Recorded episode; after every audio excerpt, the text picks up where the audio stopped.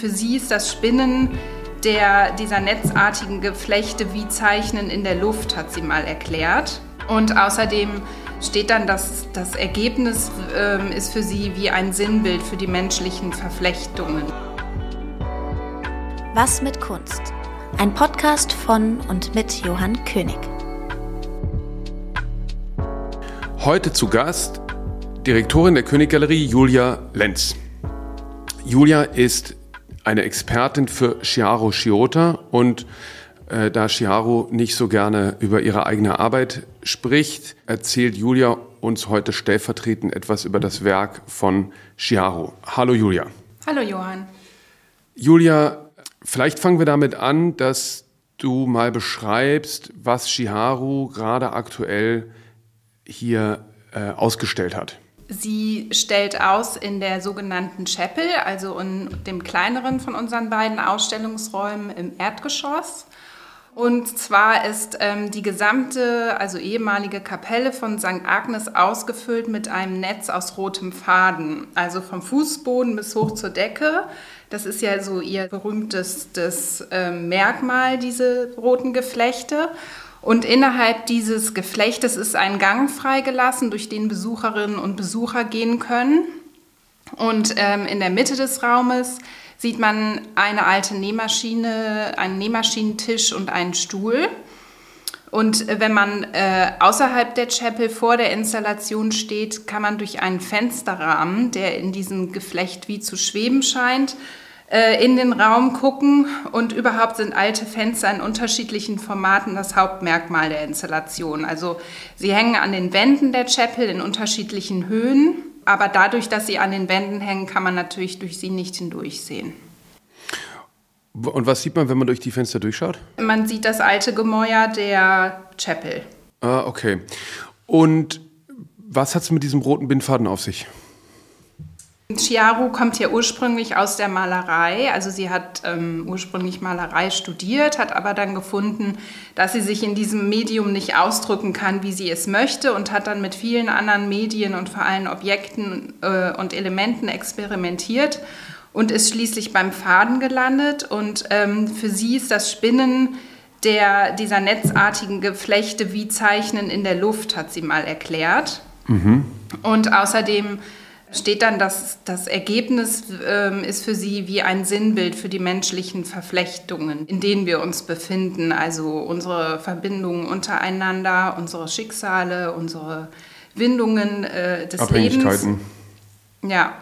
Und es ist aber auch eben das Arbeiten, das äh, fast schon ja natürlich auch performative Elemente hat. Das Arbeiten, das sehr zeitaufwendige, meditative Arbeiten mit diesem Faden, das sie interessiert. Und landet denn der Faden in dieser Nähmaschine? Äh, nee, der umgibt äh, die Nähmaschine. Also das entstammt dem nicht und landet auch nicht dort drin. Das ist nicht verbunden. Nein, also der, die Nähmaschine hat auch in dem Sinne nicht unbedingt inhaltlich was zu tun mit der Installation. Und das Hauptmerkmal sind, ähm, wie gesagt, auch die Fenster. Also Chiaro hat schon sehr oft mit Fenstern gearbeitet. Das erste Mal 2004 bei der Biennale von Sevilla, wo sie mehr als 600 Fenster verwendet hat und dann später nochmal zum Beispiel 2015 äh, für das Aros Museum in Aarhus hat sie eine große Installation mit Fenstern gemacht. Da hat sie eine Art monumentalen Zylinder aus Fenstern gebaut. Und es ist aber das erste Mal, dass sie wie ähm, jetzt hier bei uns Faden und Fenster kombiniert, also keine Form aus Fenstern baut, sondern sie für sich sprechen lässt. Und ähm, ja, also Fenster sind für Chiaru oder in ihrer Vorstellung wie eine dritte Haut. Also nach der eigentlichen und der Kleidung sind es Mauern und Architektur, die uns umgeben und uns abtrennen sozusagen von der Umgebung. Und die Fenster, die sie hier verwendet hat, stammen alle aus Berlin, also genauer gesagt aus dem östlichen Teil von Berlin. Und ähm, sie hat die über Jahre hinweg gesammelt, von Baustellen zum Beispiel. Und zwar, als sie vor 20 Jahren nach Berlin gezogen ist, ist sie viel durch die ähm, Stadt spaziert und dabei sind ihr diese ausrangierten Fenster auf den vielen Baustellen aufgefallen. Und sie hat sich dann gefragt, was an Geschichte in diesen Fenstern steckt. Also Geschichten der Menschen, die durch diese Fenster geblickt haben, von Ost nach West und umgekehrt. Und ähm, genau, das ist so die Vorstellung.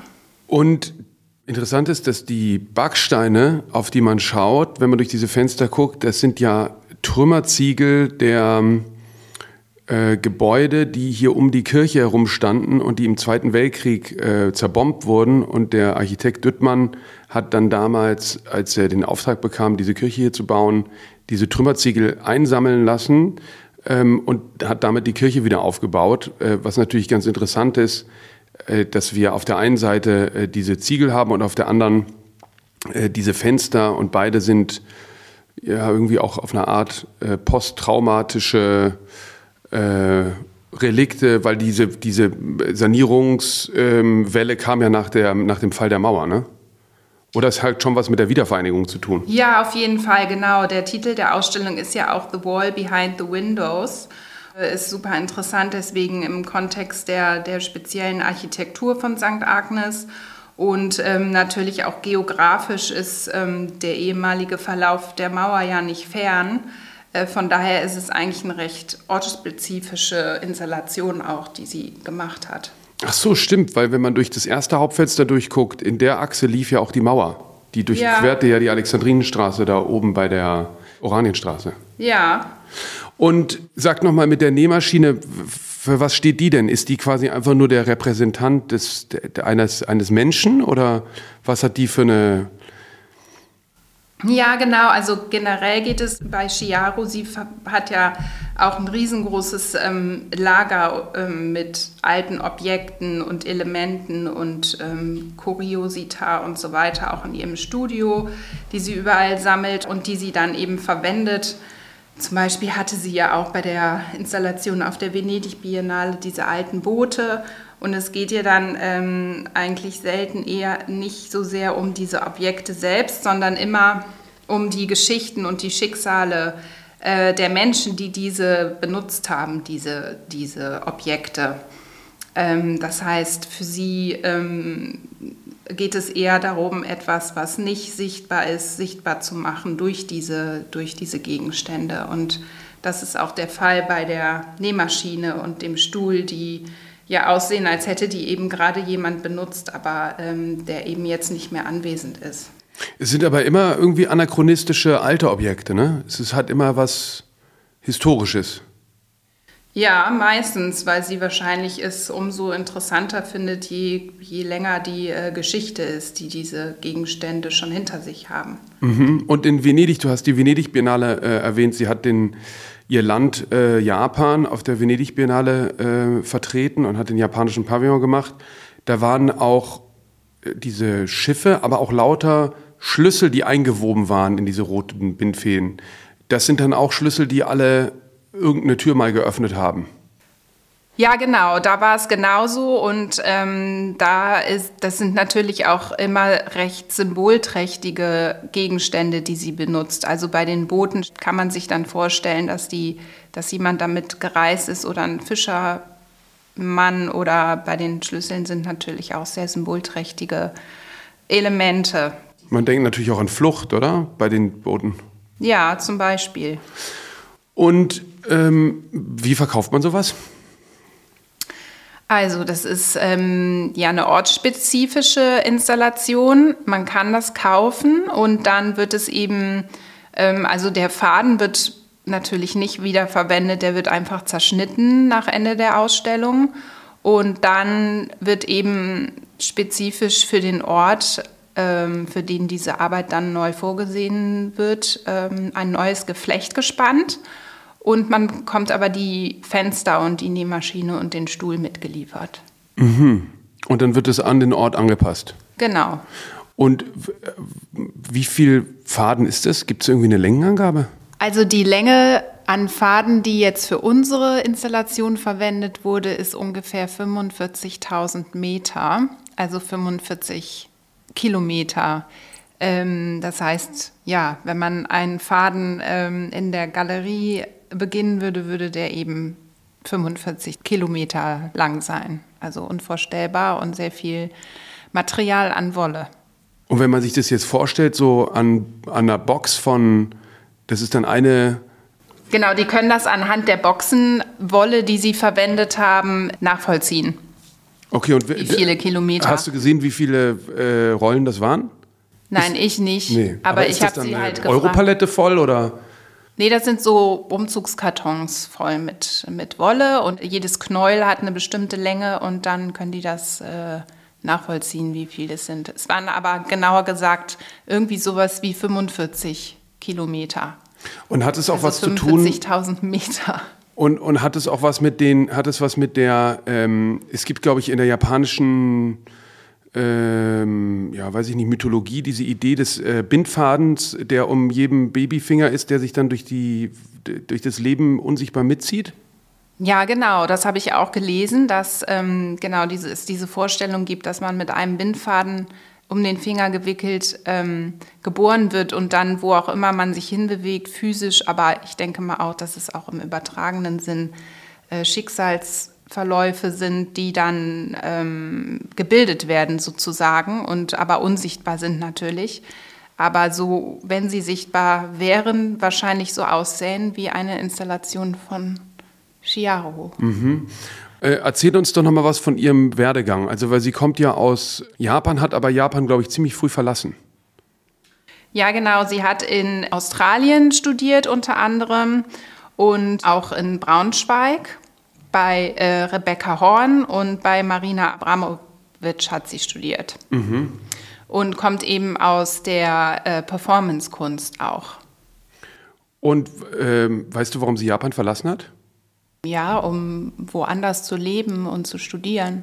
Weil das, ich finde das ja irgendwie bemerkenswert, dass so viele japanische Künstlerinnen äh, alle früh Japan, es gibt irgendwie wenig, also wir zeigen ja ähm, gerade eine Ausstellung in Seoul von Laiko Ikemura, die ist als ganz junge Frau aus Japan weggegangen, Ayako Rukaku auch. Also ähm, ich weiß es nicht, vielleicht ist es Zufall, aber ich habe das Gefühl, die suchen alle irgendwie schnell das Weite. Ja, ich denke, bei Chiaro war es einerseits eine, ein biografischer Beweggrund. Sie hat mal davon gesprochen, dass sie in recht strengen Familienverhältnissen aufgewachsen ist, also besonders einen recht strengen Vater hatte und ihre Eltern auch nicht so begeistert davon waren, dass sie Künstlerin werden wollte.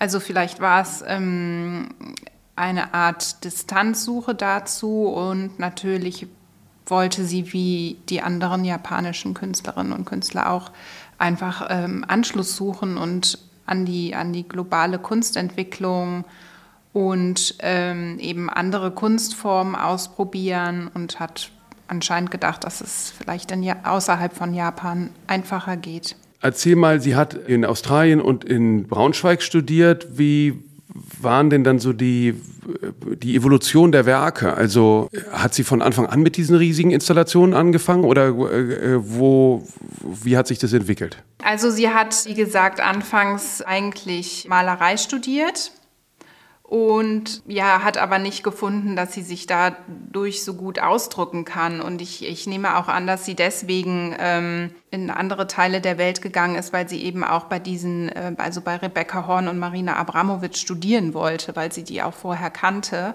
mhm. ähm, und eben andere Formen des Ausdrucks ausprobieren wollte. Also was sehr interessant ist, ähm, was sie oft erzählt oder was sie mal erzählt hat, ist eine, ähm, ein Schlüsselerlebnis praktisch, wo sie zu, nach einigen Jahren, äh, in denen sie schon im Ausland gelebt hatte, zurück nach Japan kommt.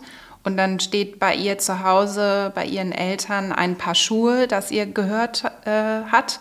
Und die, sie, sie zieht dann diese Schuhe an und die passen ihr zwar physisch noch, sie hat aber das Gefühl, dass sie aus diesen Schuhen herausgewachsen ist, eben weil sie, seitdem sie das Land verlassen hat, eben jetzt so viel Erfahrung gemacht hat und eben anderer Mensch geworden ist. Ähm, dass sie diese Schuhe, ähm, dass sie diese Schuhe eigentlich nicht mehr ihr gehören. Und das finde ich eine sehr interessante ähm, Sichtweise auf Dinge einfach, weil Dinge eben für sie nicht einfach nur irgendwelche Gegenstände sind, sondern die sind halt wirklich ja fast schon beseelt oder eben angefüllt mit der Geschichte und dem Schicksal und dem Zustand ähm, der Menschen, die sie benutzt haben. Und deshalb auch immer gebrauchte ältere äh, Gegenstände, die aus, aus nicht so richtig Zeit zuordnenbar sind, oder?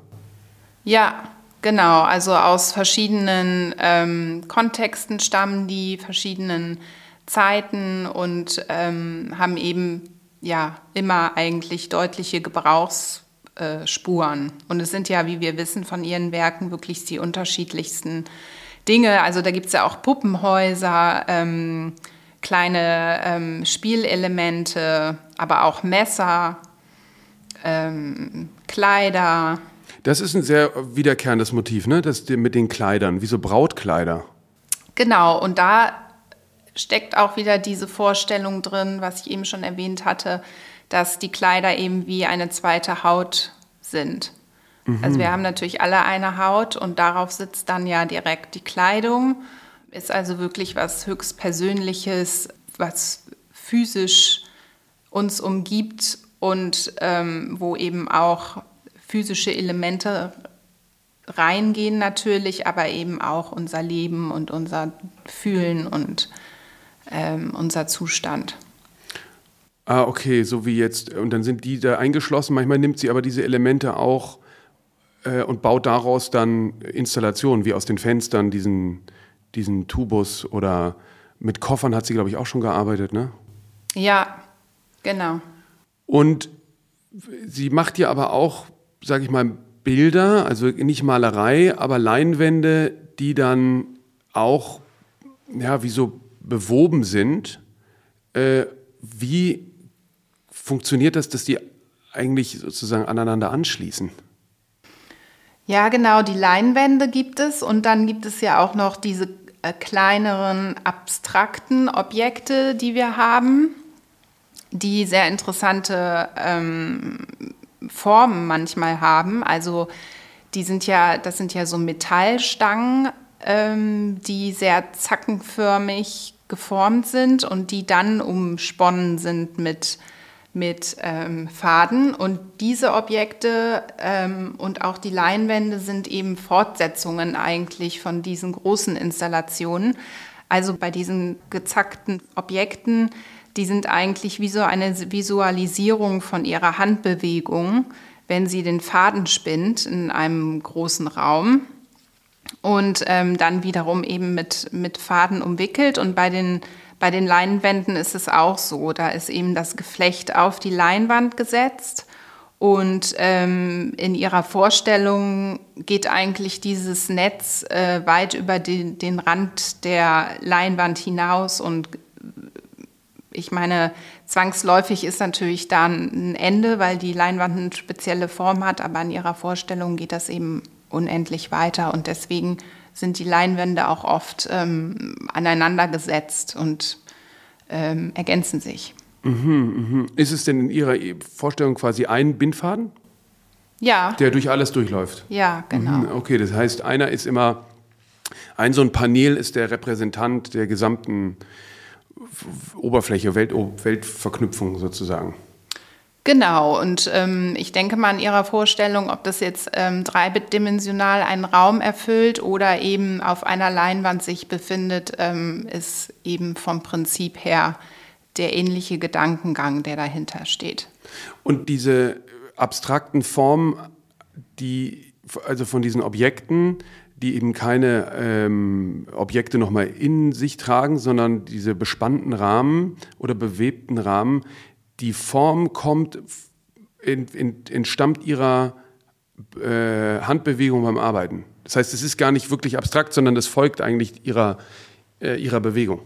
Ja, genau. Es ist eine Visualisierung praktisch dieser, ähm, dieser Handbewegung beim, beim, beim Raumweben. Ähm, wenn man ihr zuguckt, dann versteht man das auch, dass ähm, natürlich da immer nach oben nach unten und in dieses ähm, Schwingende fast einer Hand, aber eben abrupt die, die Richtung wechselnd und äh, das visualisieren diese ähm, Objekte.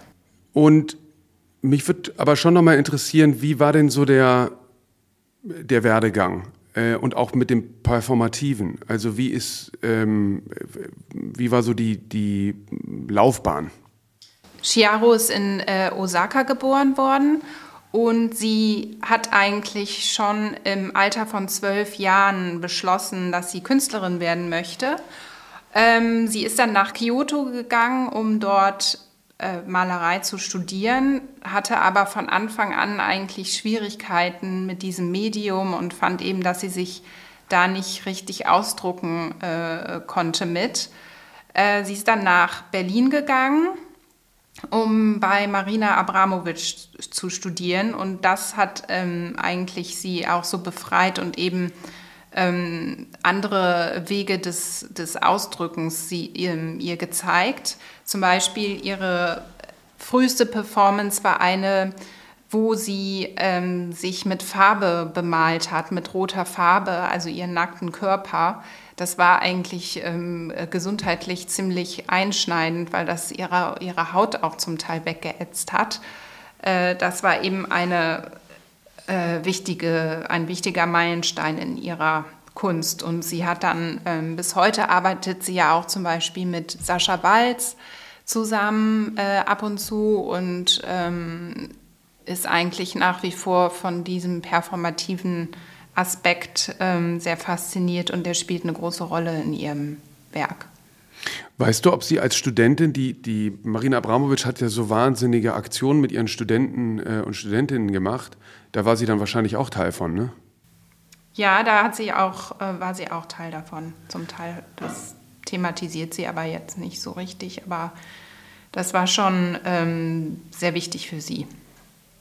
Und Macht sie denn heute jetzt aktiv auch noch Performance oder hat quasi die Performance, ist, ist, die, ist das Machen der Installation wie so ein performativer Akt, der dann in der Skulptur resultiert?